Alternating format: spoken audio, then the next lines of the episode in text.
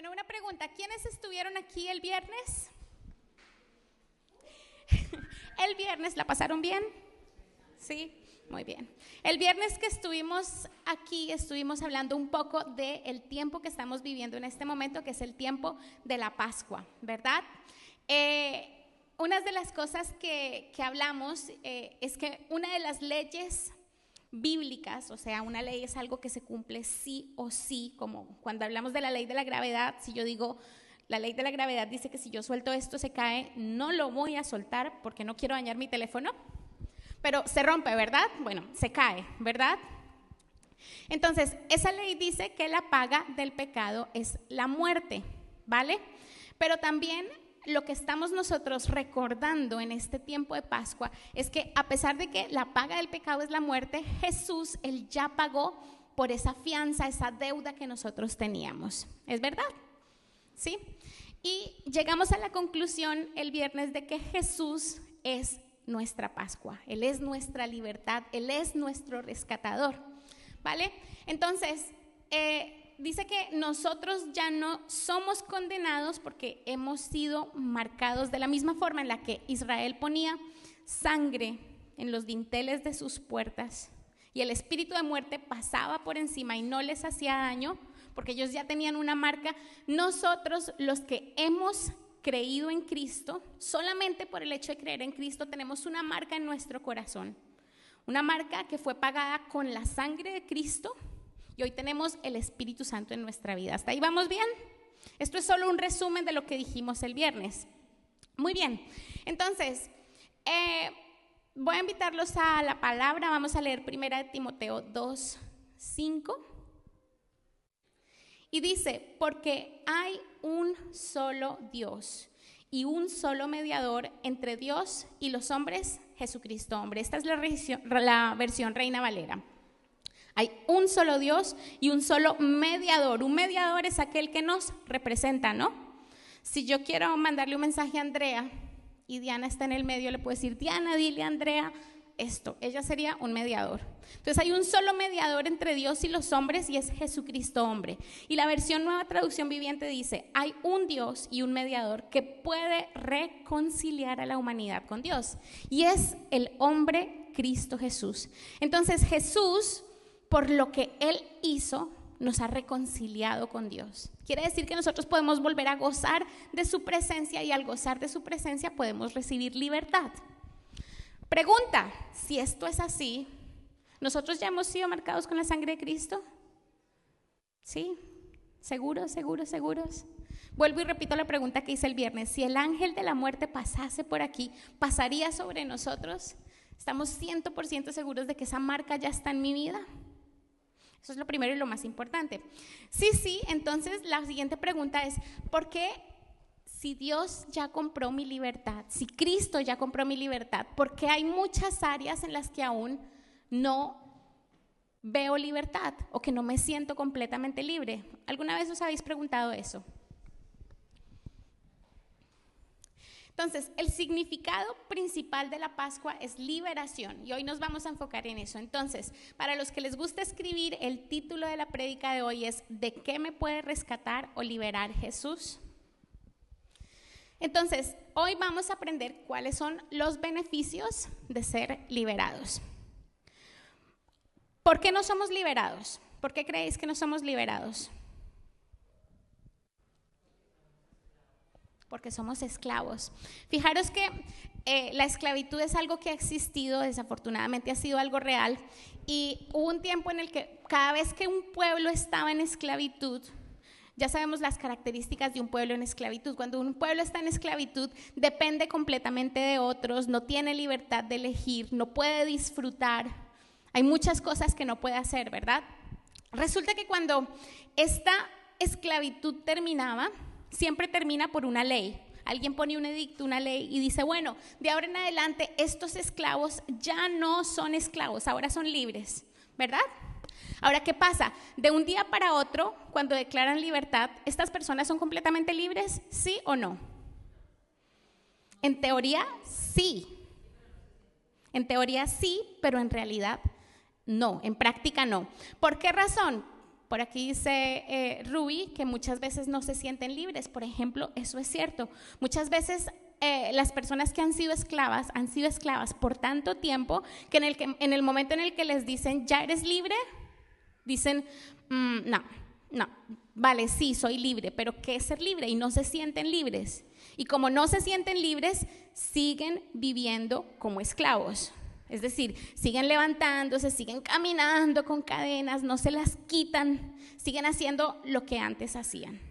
Muchas veces a nosotros nos pasa lo mismo. Jesús dijo, nosotros ya tenemos libertad, pero nos mantenemos bajo los mismos hábitos antiguos, bajo las mismas reglas antiguas. Hacemos lo mismo que hacíamos antes. Y si tú haces lo mismo que antes, ¿vas a obtener un resultado diferente? No, ¿cierto? Muy bien. ¿Por qué otra razón? Habían otros esclavos que simplemente no sabían que eran libres. Es decir, ya eran libres, pero eh, los amos, para poder tenerlos esclavizados, no les dejaban oír la buena noticia.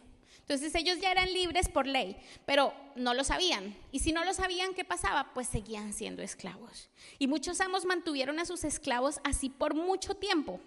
¿Vale? Entonces, eso se llama ignorancia. Muchas veces por ignorancia no podemos ser libres porque no sabemos que tenemos una libertad ya comprada. Otra razón es porque habían esclavos que sí sabían que eran libres, que querían hacer cambios, pero no querían pagar el precio. ¿Creemos que cambiar es fácil? Es difícil implica nueva rutina, implica tomar riesgos, implica salir de nuestra zona de confort. Y aunque sea en medio de la esclavitud, todos aprendemos a estar como en una zona de confort. ¿Cierto? Eh, el problema de entrar en esa zona de confort es que muchas veces terminamos creyendo en el centro de nuestro corazón que no necesitamos ser liberados. Mirad, les voy a contar que eh, hablando de tiempos de esclavitud, y de tiempos malos en esta tierra, eh, sabéis lo que fue el holocausto, ¿verdad? Todos lo sabemos. Resulta que los alemanes crearon un gueto, ¿sí? En, cerca de Praga, que se llamaba Teresín, ¿vale? Sin embargo, cuando lo publicaron, no lo llamaron gueto, no dijeron lo que iban a hacer allí, sino que lo que decían es que ese iba a ser un lugar de vacaciones. Lo publicaban como un lugar de vacaciones. Entonces decían que solamente los judíos más adinerados podían ir ahí, o sea, era hasta exclusivo. Solamente los que tenían dinero así y demás podían pagar y podían ir. Ellos tenían que pagar su billete para ir hasta allí, esperando en teoría un, una super vida, un buen estilo de vida, comodidades, spa. Eh, a los que eran más ancianos también les dieron, les abrieron posibilidad y dijeron que eh, aquellos que eran ancianos y que querían un sitio para jubilarse bueno en el que los iban a cuidar, tenían que entregar todos sus bienes al gobierno y a cambio de eso ellos les daban un tiempo de jubileo, sus últimos días de vida en un sitio en el que van a estar bien cuidados. Muchísimos cayeron en eso y se fueron por voluntad a ese, sitio, por voluntad propia, sin saber que estaban firmando su condena de muerte. Dicen que de 100 personas que entraron en ese sitio, aproximadamente 87 murieron. Impresionante, ¿no? Igual más adelante ya empezaron a forzar a los judíos a ir allí, pero como ellos lo pintaban como algo tan bonito, no se negaban, no lo peleaban, sino que iban tranquilos. Total que al hacer esto, lo que hicieron fue firmar su sentencia de muerte. ¿Por qué? Porque no sabían lo que estaban haciendo, no sabían que necesitaban ser liberados. Muchas veces a nosotros nos pasa lo mismo, necesitamos libertad, pero como no lo sabemos, vamos como oveja al matadero. ¿Vamos bien hasta ahí? Vale, muy bien. Entonces, eh, vamos a leer Gálatas 1, 4. Y Gálatas 1.4 dice, está hablando de Jesucristo, dice, el cual se dio a sí mismo por nuestros pecados para librarnos del presente siglo malo, conforme a la voluntad de nuestro Dios Padre. Voy a leer las dos versiones porque me gusta comparar. Aquí está la, la nueva traducción viviente, dice, tal como Dios, nuestro Padre, lo planeó, Jesús entregó su vida por nosotros, por nuestros pecados, para rescatarnos de este mundo de maldad en que vivimos. Entonces, ¿cómo es este mundo en el que vivimos? Es un mundo de maldad, es un mundo malo.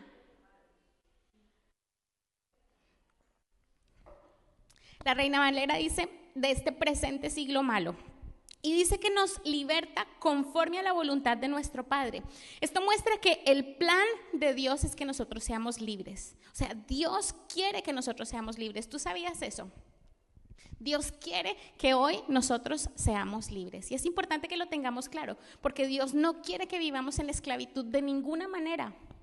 Y por eso nosotros hoy recordamos lo que Él ya ha hecho, celebramos aquello en lo que hemos recibido libertad, pero también examinamos en qué áreas aún no hemos sido libres. ¿Vale? Entonces, si Dios quiere darme libertad, ¿de qué me puede rescatar Jesús? Hoy vamos a ver ocho cosas de las que Jesús me puede rescatar, ¿vale? ¿Todos listos? Bien, entonces, lo primero de lo que nos puede rescatar Jesús es de los ataques de los demás. ¿Alguien ha estado escuchando las prédicas del campamento de Pascua? Hay un testimonio que dio el pastor Carlos Villanueva que me gustó mucho y él decía que, que alguien en Google puso un comentario negativo en contra de la iglesia en Barcelona. Y dice que enseguida el pastor Carlos se levantó y dijo, pero pero ¿y este? Es que ni siquiera ha venido, no nos conoce, ¿cómo se atreve a poner este comentario? Pero si no sabe lo que hacemos, enfadado, ¿no? Enseguida dice que salió su espíritu justiciero y que él dijo, no, vamos a, ver qué hacemos, hay que borrar eso, hay que eliminarlo, y que como que empezó a buscar la manera de deshacerse de ese comentario. Como no veía cómo, entonces después dijo, ah, pues ya sé, voy a pedirle a toda la congregación que ponga comentarios positivos para ahogar el comentario negativo en, comentarios positivos. Qué buena idea, no mentira. Entonces él dice que todo eso empezó a surgir en su mente, pero que Dios le dijo, ah, quieto, no te defiendas, no te defiendas. Y él entonces obedeciendo, gracias a Dios, él obedeció y, y no hizo nada. ¿Y sabéis qué pasó? Que Google que la persona que puso el comentario puso una palabra de esas que Google pilla como palabras extremistas. No me acuerdo qué palabra era. ¿Alguien sabe qué palabra era? ¿Extremista? No sé qué palabra puso. Lo cierto es que por una sola palabra que puso la persona del comentario, Google solito tuvo que eliminar, el comentario. Y yo digo, qué bonito es ver cómo Dios defiende. ¿Qué se necesita para que Dios me defienda? ¿Qué se necesita para que Dios haga su justicia? que yo no haga la mía. ¿Qué prefieres tú, tu justicia o la de Dios? Ahora, cuando nosotros salimos en nuestra defensa, muchas veces salimos chamuscados. Muchas veces salimos quemados porque digo, ay, no, es que ya, y pegamos un grito y peleamos y pataleamos. Ahí está nuestra defensa. Pero Dios quiere enseñarnos que nosotros podemos descansar, esperar y permitir que Jesús sea quien nos defienda. Y cuando Jesús nos defiende, las cosas son muchísimo mejores, muchísimo mejores. Entonces ese testimonio de, de Carlos me encantó. Y Salmo 55, 18 dice, Él, Jesucristo, redimirá en paz mi alma de la guerra contra mí, aunque contra mí haya muchos. Me encanta porque dice, redimirá en paz mi alma. Porque muchas veces enfrentamos los problemas y al final salimos bien, pero hemos aprendido a vivirlos en medio de la paz. La palabra de Dios dice que nosotros podemos en cualquier circunstancia experimentar paz. Y qué bonito ser capaces de llegar a este punto, pero para eso necesitamos entregarle las cargas al Señor. El otro versículo que quiero compartir es Salmos 18, 16 y dice, Él extendió la mano desde el cielo y me rescató, me sacó de las aguas profundas. Entonces, ¿qué pasa? Que esto me recuerda la historia de, Pedro cuando caminó sobre el agua, ¿recordáis? Estaba en medio de la tempestad, en medio de la tormenta, pero mientras sus ojos estaban en Jesús, él podía caminar sobre el agua. Tan pronto como sus ojos se desviaban y empezaba a mirar, ay, mira el agua, mira la ola, mira la tormenta, se empezaba a hundir. Y eso nos pasa a nosotros. Pero nosotros tenemos la opción de elegir cómo queremos ser libres. ¿Queremos que nos rescate Jesús o queremos rescatarnos a nosotros mismos? Entonces, eh, ¿por qué no lo hacemos? Pues porque somos justicieros, nos gusta defendernos, no nos gusta que alguien haga algo en contra de nosotros, inmediatamente saltamos como fieras, ¿verdad? Pero es mejor que el Señor nos defienda.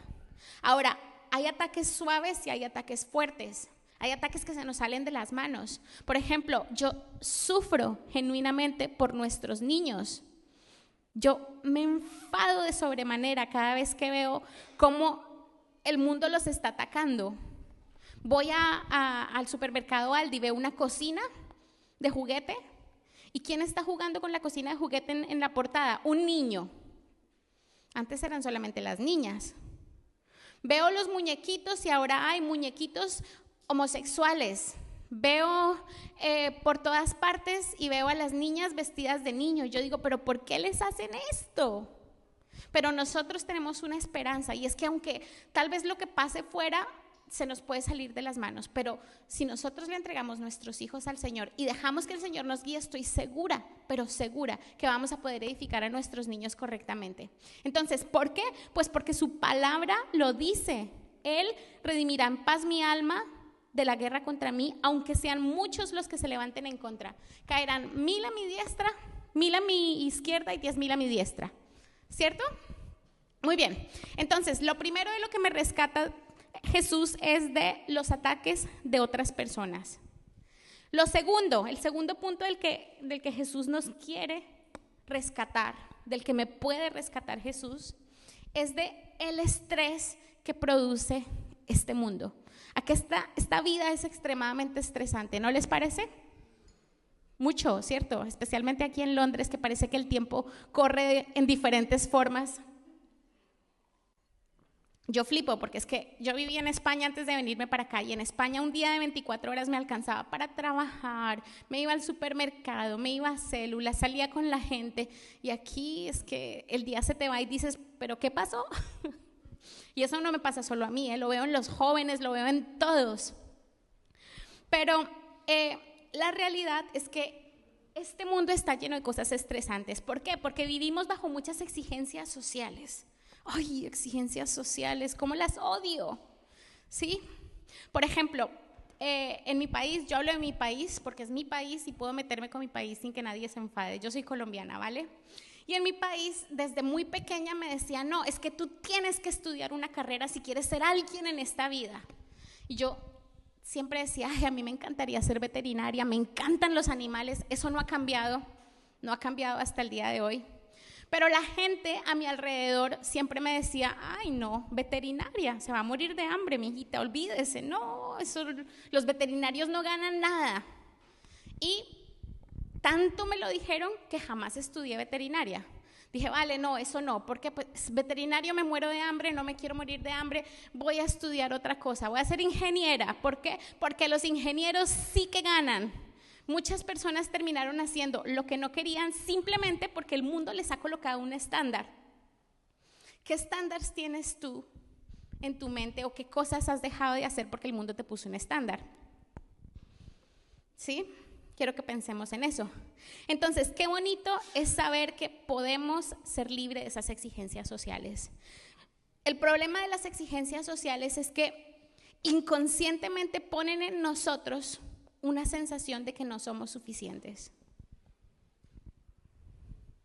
Ah, es que si yo no soy abogado y no gano por encima de tanto, yo no soy suficiente. Y muy por dentro, aunque no lo digamos, tenemos esa sensación de no he llegado donde quería. Siempre lo digo, eh, Sudamérica, por lo menos Colombia, es un país que como que devalúa mucho todo lo que es manual, el trabajo manual, ¿no? Si alguien eh, sabe de costurería, de trabajo eh, como plomería, cosas así, son cosas que son muy valiosas, muy útiles, son dones grandes, habilidades grandes, pero en Colombia, ah, no, este, poquita cosa, ¿cierto? Pues quiero que sepáis que eso son solamente exigencias sociales y nosotros podemos ser libres de ellos porque podemos cambiar la forma en la que vemos las cosas. Dios quiere que seamos libres de eso. Segundo, exigencias familiares. Yo he tenido una familia preciosa, de verdad que he tenido una familia preciosa y le doy gracias a Dios. Pero he conocido mucha gente que ha terminado siendo lo que no quería ser simplemente porque era la expectativa de su familia. Ay, no, es que como mi papá fue doctor, yo tengo que ser doctor y mi hijo tiene que ser doctor. Y resulta que no, nunca le gustó la medicina ¿Vale?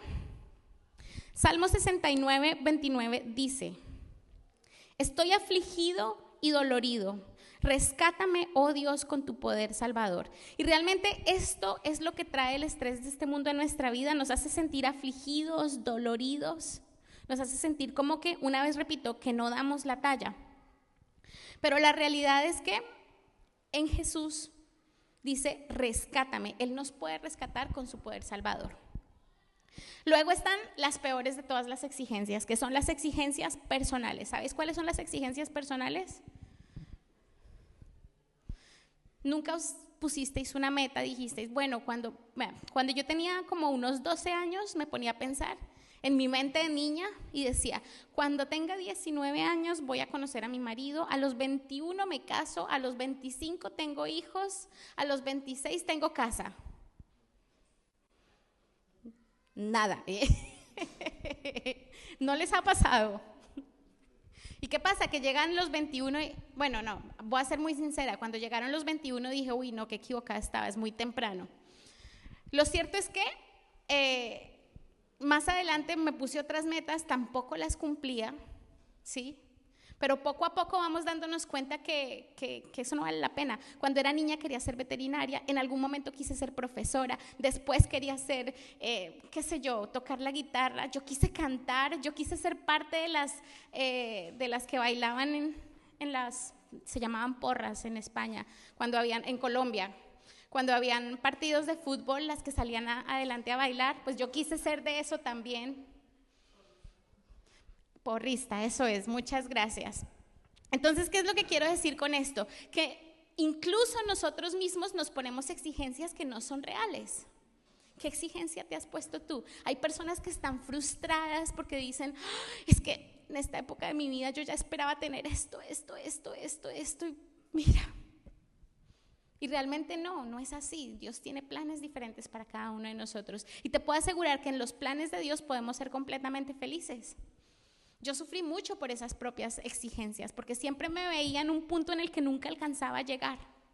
Y eso que causaba en mi vida más inseguridad, más tristeza, más desespero, más angustia. Pero Jesús quiere salvarme del estrés, de las exigencias sociales, de las exigencias familiares, de las exigencias personales. Y por último, estas hay muchos que las sufren también, que son de las exigencias financieras. ¿Habéis sufrido exigencias financieras? Yo em, en España cuando viví allí me impactó una vez una noticia de un hombre que era ya mayor, jubilado, un señor ya viejito, que vivía con su esposa y la pensión no le alcanzaba para pagar la casa. Resulta que lo desahuciaron y el Estado le quitó la casa y le dieron tres días para salir y él se encerraba en su casa y decía, de aquí no salgo, de aquí no salgo. Salió en las noticias total que finalmente lograron sacarlo. ¿Sabes qué pasó cuando lo sacaron? Se suicidó. Yo decía, ay, qué horror, por favor. Pero ¿sabes qué pasa? Que aquí en Cristo nosotros podemos entender que somos hijos. ¿Y un hijo se preocupa por lo que tiene que comer al día siguiente? ¿Cuántos aquí sois padres? Que levanten la mano, por favor. ¿Alguna vez tu hijo o tu hija se ha levantado y te ha dicho, mamá, papá, hoy hay comida, ¿qué vamos a comer? No, ¿cierto? Se levantan y dicen, tengo hambre, agua. Los más chiquitos, ah, los más grandes, mamá, ¿qué horas está la comida? Así son, así son los hijos. ¿Por qué? Porque saben que tienen derecho, saben que tienen derecho. Y si un día no hay comida, ni se enteran. ¿Y sabes por qué no se enteran? Porque no es su problema y no es su responsabilidad. Ellos saben que de alguna manera va a llegar. Pues el que es hijo de Dios tiene que tener esa misma sensación. Pero nosotros nos desesperamos. Ay, es que tengo que pagar el alquiler mañana y no tengo, ¿qué voy a hacer? Relájate. ¿Quién es tu papá? ¿Sí? Y si eres hijo, eres heredero. Y si eres heredero, no te va a faltar nada. Relájate, suelta. Pero vuelvo al primer punto que les decía. Si somos nosotros los que cargamos ese peso, nosotros lo cargamos. Pero si se lo damos al Señor, el Señor es quien va a solucionar las cosas. ¿Qué quieres que te la solucione? ¿Quieres solucionártelo tú o quieres que lo solucione Dios? Tú puedes solucionarlo, tú puedes esclavizarte, tú puedes trabajar de noche, de día, en la mañana, mediodía, matarte trabajando, pero eso no va a solucionar nada. O bueno, puede que sí, pero ¿a costa de qué? Pero si yo aprendo a confiar en Dios y dejo que Él me provea y dejo que Él me enseñe a administrar, voy, porque soy hija y soy heredera, entonces las cosas van a ser diferentes. Eh, en cuanto a, a, la parte de exigencias personales, quiero contarles que antes de estar sirviendo a tiempo completo, estuve trabajando en una empresa de contabilidad aquí en Londres, ¿vale? Y en esta empresa de contabilidad, con todo el respeto los digo, nos tenían explotados, pero explotados, explotados, explotados.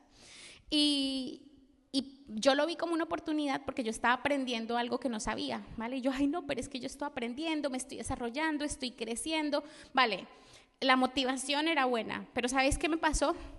Que dos años después yo me encontraba trabajando, eran las siete, ah, mi, horario laboral era, era, hasta las seis, pero yo nunca salía antes de las siete de la oficina. Ya me encontraba trabajando hasta las siete y media, trabajaba hasta las ocho, jamás me pagaron una hora extra.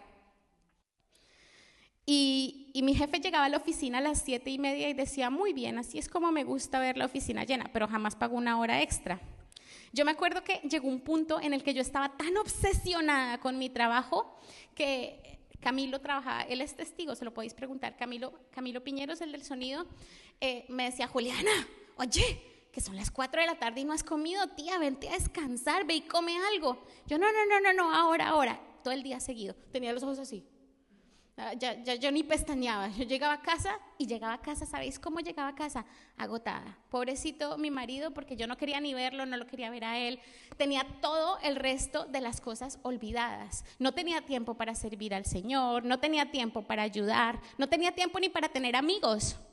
¿Por qué? Porque estaba viviendo bajo mis exigencias personales. El, mi problema era ese, mi propia exigencia. Yo quería llegar más allá, yo quería aprender. Pero otros lo hacen por dinero, otros lo hacen porque el mundo se los ha impuesto, cada quien por un motivo diferente. Y la pregunta es, ¿vale la pena? Y no estoy diciendo que sea malo querer llegar más allá, no, es bueno. Querer aprender es bueno. Pero lo que es malo es permitir que aquellas cosas nos esclavicen. Y yo permití que me esclavizara, ¿cierto? ¿Cierto, querido? Entonces, bueno, gracias a Dios, Dios me, salió, Dios me sacó de allí, aprendí mi lección, tuve muchísimos tratos y muchas cosas que ya más adelante os iré contando, pero, pero bueno, ahí se cumplió y vi cómo Dios es fiel. Y primera de Juan 1.2 dice, amado, yo deseo que tú seas prosperado en todas las cosas y que tengas salud así como prospera tu alma. Y fijaros que desde que salí de allí, pues la verdad me ha ido mucho mejor. Desde cuando estaba trabajando, el estrés, el nivel de estrés que tenía era tan alto que incluso mi cuerpo se desajustó y empecé a enfermarme. Estaba enferma y yo decía, no, pero si yo no estoy estresada, no me daba ni cuenta de lo estresada que estaba, pero realmente estaba completamente desajustada. Y sin embargo, cuando aprendí a descansar en el Señor, pues me he dado cuenta que descansando en el Señor aprendo más, llego más lejos, logro más cosas, simplemente porque es Dios haciendo por mí y no yo en mis fuerzas. ¿Vale? Bueno, entonces, van dos, vamos bien hasta ahora, ¿verdad? El, el primero es los ataques de los demás, el segundo es el estrés de este mundo. El tercer punto del que nos está rescatando Jesús es del miedo a morir y al juicio final. ¿Alguna vez habéis tenido miedo a la muerte? Hebreos 2, 14, 15 dice, debido a que los hijos de Dios son seres humanos, hechos de carne y sangre, el Hijo también se hizo carne y sangre, pues solo como ser humano podía morir y solo mediante la muerte podía quebrantar el poder del diablo.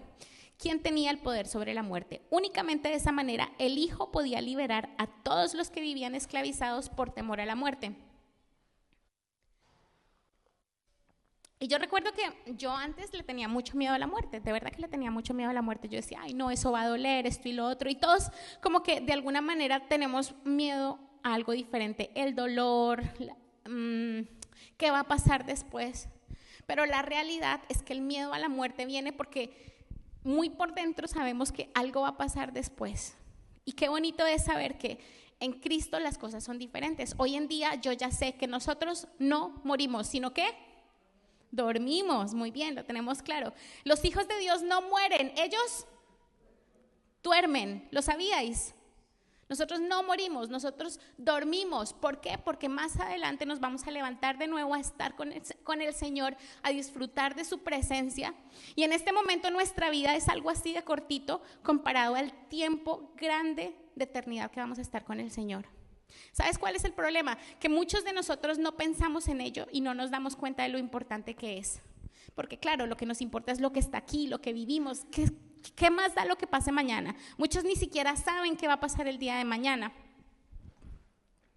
Pero quiero contaros que la palabra de Dios en 1 Tesalonicenses 1.10 dice, también comentan cómo ustedes esperan con ansia la venida desde el cielo del Hijo de Dios Jesús, a quien Dios levantó entre los muertos. Él es quien nos rescató de los horrores del juicio venidero. Entonces, familia, la verdad es que habrá un juicio venidero. Ese juicio va a existir sí o sí. Creamos o no creamos, hayamos hecho bien o mal, tengamos a Jesús o no, ah, va a haber un juicio.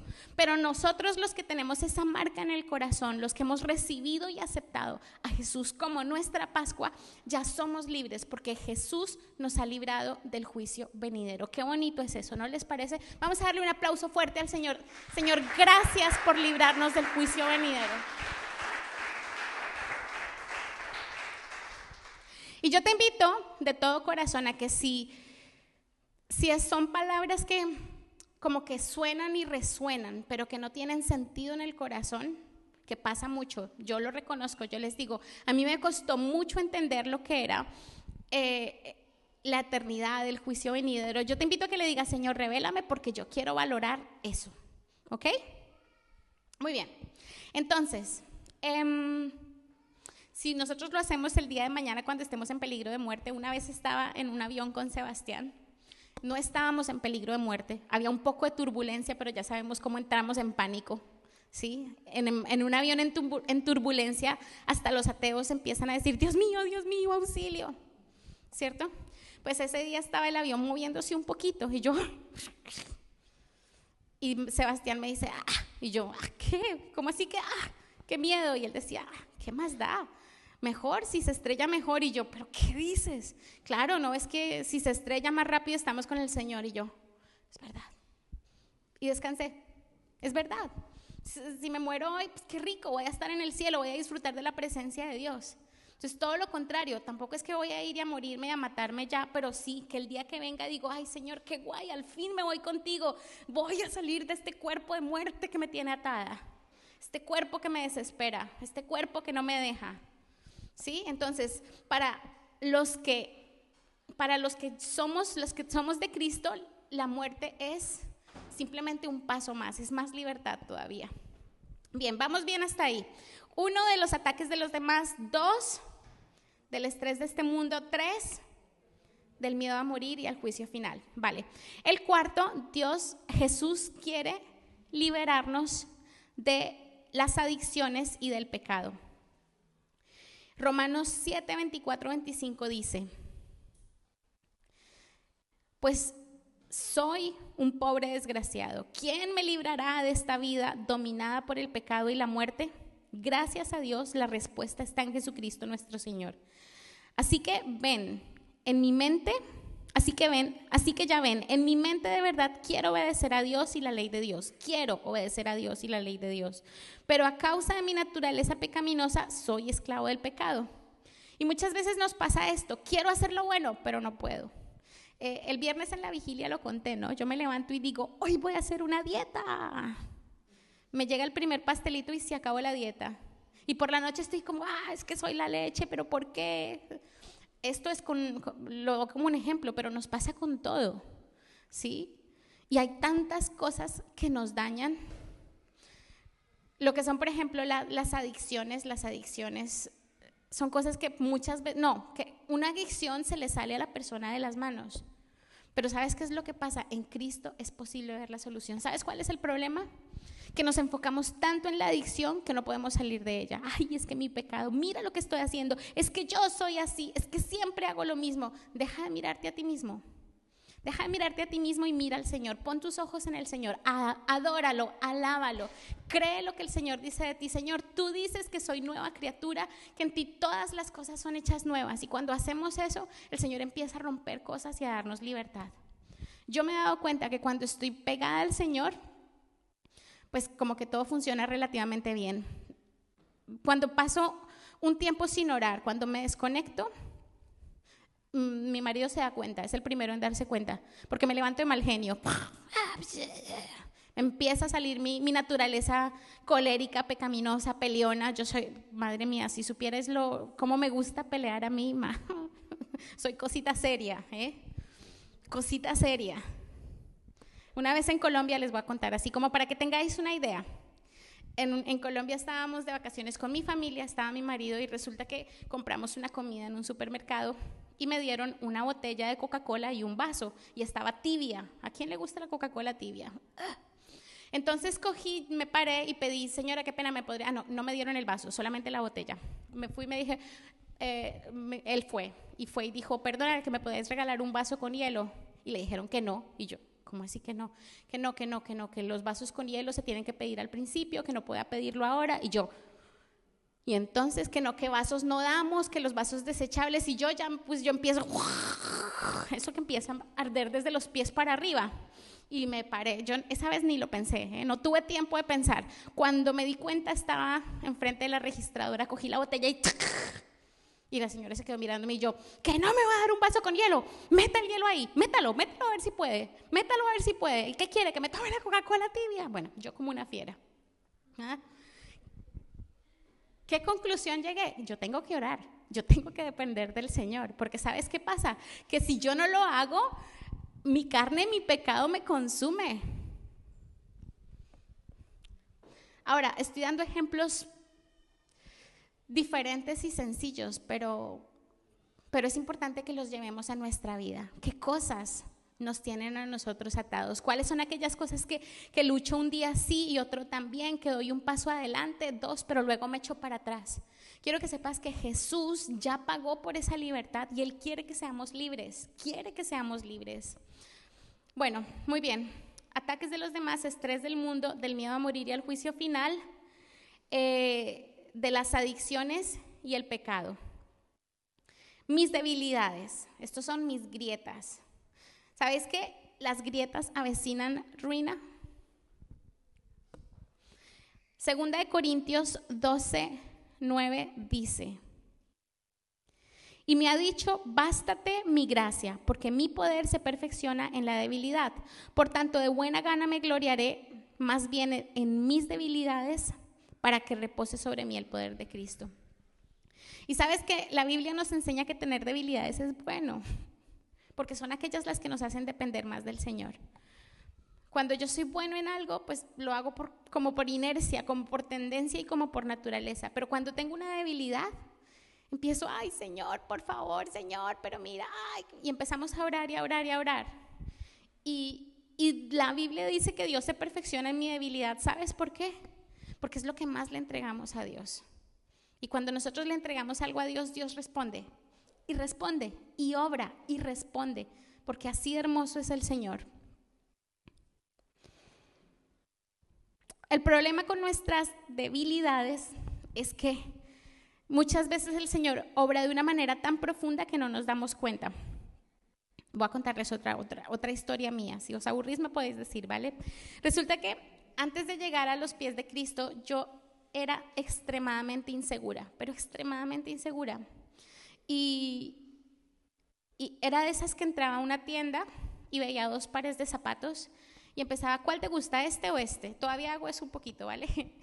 Pero me decían este y yo, mmm. Una hora después, mmm, este, este. Me tocaba irme porque no podía decidir. Volví al siguiente día, mmm, y así. No podía, es que no podía, no podía decidirme porque estaba entre este y entre lo otro, pero así con todas las cosas, súper insegura. Yo era una persona extremadamente insegura. Y resulta que un día en un campamento hicimos una actividad en la que tú tenías que coger un pedacito de papel y ponértelo en la espalda y la gente tenía que poner tus cualidades. Y yo flipé y flipé, quedé supremamente sorprendida cuando la gente me ponía, es una persona que inspira mucha seguridad. Y yo, seguridad, Me veían como una persona decidida, yo, decidida. Eso fue años después de, haber estado en Inglaterra, pero el, el asunto es que yo no me había dado cuenta de lo que el Señor había hecho en mi vida. No me había dado cuenta. Y ese día dije, ostras, Señor, gracias, qué bueno eres, eres impresionante. Y así muchas historias tengo. Tengo, cuando vivía en Portugal, tenía muy mala memoria, se me olvidaban las cosas. Un día saludé a una persona cuatro veces.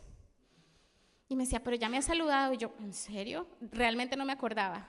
Le contaba incluso eh, historias así que me decían, ay, mira que, que, Pepito va a tener un hijo. Y yo, wow, va a tener un hijo, qué guay. Se lo contaba, oye, mira que Pepito va a tener un hijo. Siguiente día, oye, que Pepito va a tener un hijo. Juliana, que ya me lo has contado tres veces. ¿En serio? y no me acordaba. Y, y, este año, hace poquito, mirando eh, la base de datos y acordándome de la gente, me decían, oye, qué buena memoria tienes. Y yo, wow, Dios, gracias, gracias Dios. Me doy cuenta, porque cuando nosotros entregamos nuestras debilidades a Dios, Él las cambia, Él las transforma. Y qué bonito es eso. Entonces, aunque parezca que no estamos avanzando, es importante que sepas, sí, si estamos, estamos avanzando. Aunque no podamos verlo, Dios está orando, ¿vale? Vale, voy a ir un poquito eh, la culpa.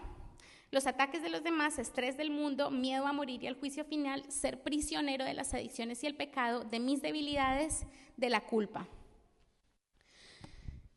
Primera de Juan 3, 18, 22. De esta manera sabremos que somos de la verdad y podremos sentirnos seguros delante de Dios.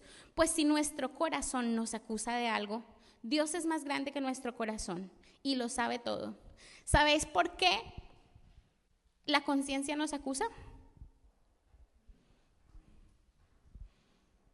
Porque la conciencia es el código moral dado por Dios. Dios nos dio a nosotros una conciencia para que la conciencia señale nuestro pecado, es nuestro código moral. Dios es tan bonito que para que nosotros no cayéramos en muerte y en pecado para siempre, Él puso la conciencia y la conciencia señala nuestro pecado. Y cuando nosotros no tenemos al Señor, estamos constantemente juzgados por nuestra conciencia porque es verdad, somos pecadores, porque es verdad, lo hacemos mal, porque es verdad, seguimos y seguimos, fallamos una y otra vez. Pero ¿sabes qué pasa? Que cuando nosotros llegamos a Cristo, esa culpa se puede romper. ¿Y sabes cómo se rompe? Con la verdad de saber que aunque sigo haciendo tal vez algunas cosas malas, que aunque a veces tal vez sigo fallando, ya en mí no hay condenación porque Cristo ya me libertó, porque somos justificados, ¿es verdad? Un aplauso al Señor, por favor.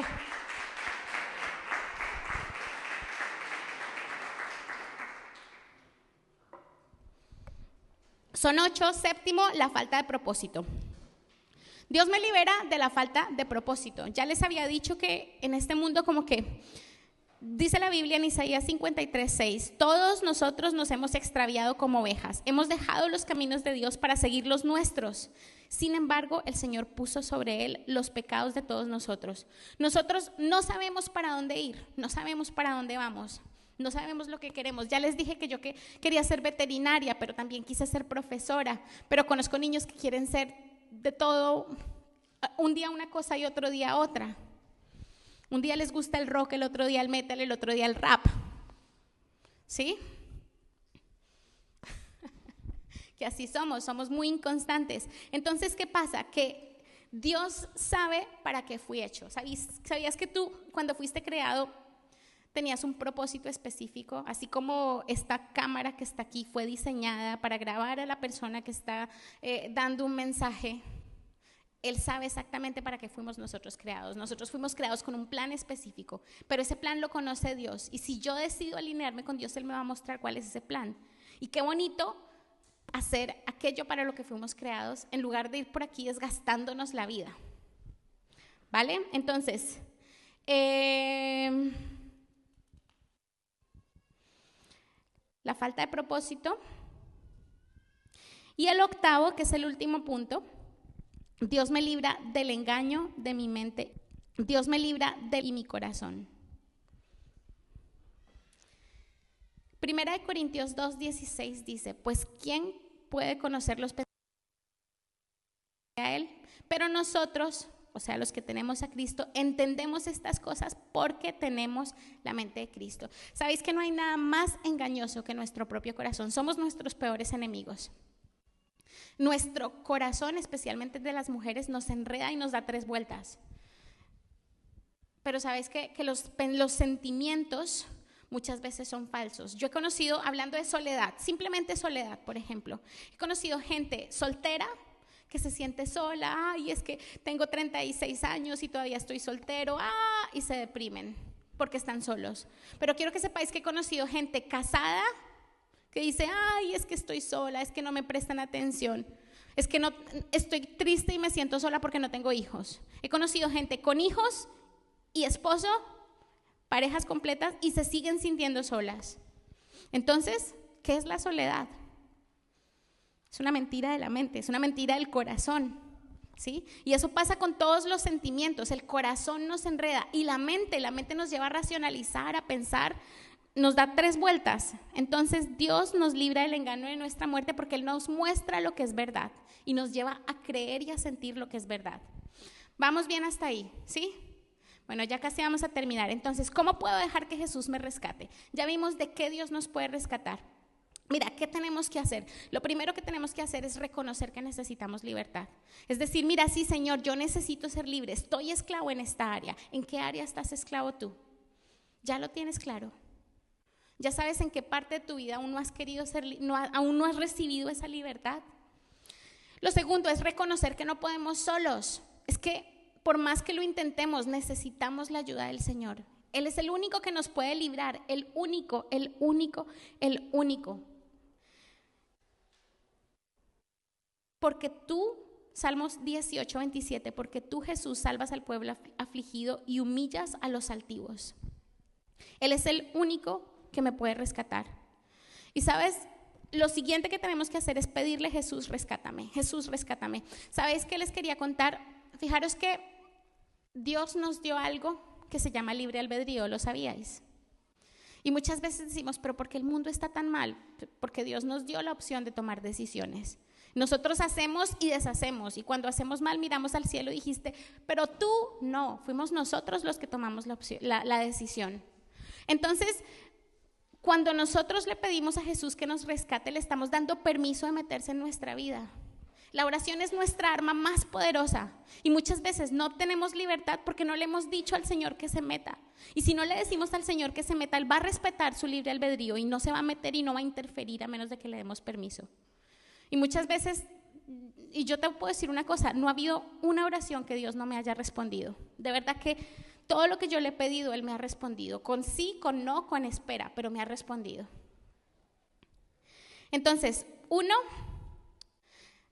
necesitamos reconocer que somos esclavos. Dos, entender que no podemos solos. Tres, pedirle a Dios que nos rescate. Y cuarto, comprometernos a vivir para Cristo. Dice la Biblia, que si mi pueblo, sobre el cual mi nombre es invocado, se humillare y buscar el rostro del Señor, Él escuchará desde los cielos, perdonará nuestros pecados y sanará nuestra tierra. Y sabes que Él todo lo que quiere es que nosotros contemos con Él. A veces vemos la libertad como algo tan difícil, tan imposible, pero realmente lo que tenemos que hacer es buscarlo a Él de todo corazón y pedirle su ayuda. Y sabes que Él va a hacer. Pero no basta con solo pedírselo, también necesitamos aprender a caminar con Él, dejar que Él nos guíe, porque Él abre una puerta y muchas veces nosotros por nuestra terquedad la volvemos a cerrar. Dios me da un poquito de libertad y como ya me siento mejor, me echo para atrás otra vez y tomo decisiones equivocadas. Esta libertad tiene que ser basada en decisión tras decisión, una decisión de seguir al Señor, una decisión de tener mi corazón pegada a Él cada día, una decisión de, de unirnos a Él en nuestro espíritu en cada momento, porque si lo hacemos en nuestras fuerzas no vamos a llegar a ninguna parte. Y el último punto es confiar y esperar en su salvación. Salmo 50, 15 dice, invócame en el día de tu angustia y yo te libraré y tú me honrarás. Y Salmo 91, 14 dice, el Señor dice, rescataré a los que me aman y protegeré a los que confían en mi nombre. Entonces, yo te invito a que en este día, si no te importa, me gustaría invitarte a que te pongas de pie. Y que aprovechemos este tiempo de Pascua para pensar en qué cosas aún no he recibido esa libertad. Señor, tú quieres que yo sea libre, tú quieres que yo reciba libertad total. Jesús se dio a sí mismo por nuestros pecados para librarnos de este siglo malo, porque esa es la voluntad de nuestro Padre Dios. Él quiere que no uno sea libre, sino que todos seamos libres. Señor, dame un corazón dispuesto a confiar, dame un corazón que crea que tú eres bueno. Hay tantos procesos que muchos de nosotros ya hemos vivido y ya hemos experimentado, otros que aún no. Pero Señor, hoy te invito a que le digas, Señor, hoy vengo delante de ti y te pido, Señor, que en este tiempo de Pascua tú me ayudes a llevar la libertad que me has dado más allá. Hoy quiero rendirte lo que ha pasado en mi corazón en cuanto a las exigencias sociales. Hoy reconozco que me he dejado arrastrar por lo que el mundo espera de mí, que me he dejado arrastrar por lo que yo mismo espero de mi vida. Me he puesto estándares muy altos o simplemente que no me corresponden. Hoy te los entrego, Señor. Hoy quiero entregarte mi preocupación por las finanzas. Quiero dejar de trabajar como un burro y aprender a confiar en ti, a esperar la herencia, a esperar que tú me des y tú me enseñes, Señor, para poder dedicar más tiempo a tu presencia, más tiempo a descansar, más tiempo a estar contigo, más tiempo a conocerte. Hoy te entrego el temor que tengo a los problemas. Cada situación difícil yo te invito a que tú la pongas en manos del Señor ya que le digas, Señor, rescátame tú, ya no quiero hacerlo yo. Tú puedes hacerlo mejor que yo. Te entrego mis preocupaciones, te entrego mis adicciones, aquellos pecados que un día luchamos y otro también, Señor, hoy los ponemos en tus manos, reconocemos que solo poniendo nuestros ojos en ti podemos ser libres. Hoy renunciamos a la culpa, porque aunque fallamos y seguimos fallando, tú dices que ya somos justificados porque moriste por nosotros. Y en ese principio pongo mi fe porque ahí voy a encontrar mi libertad.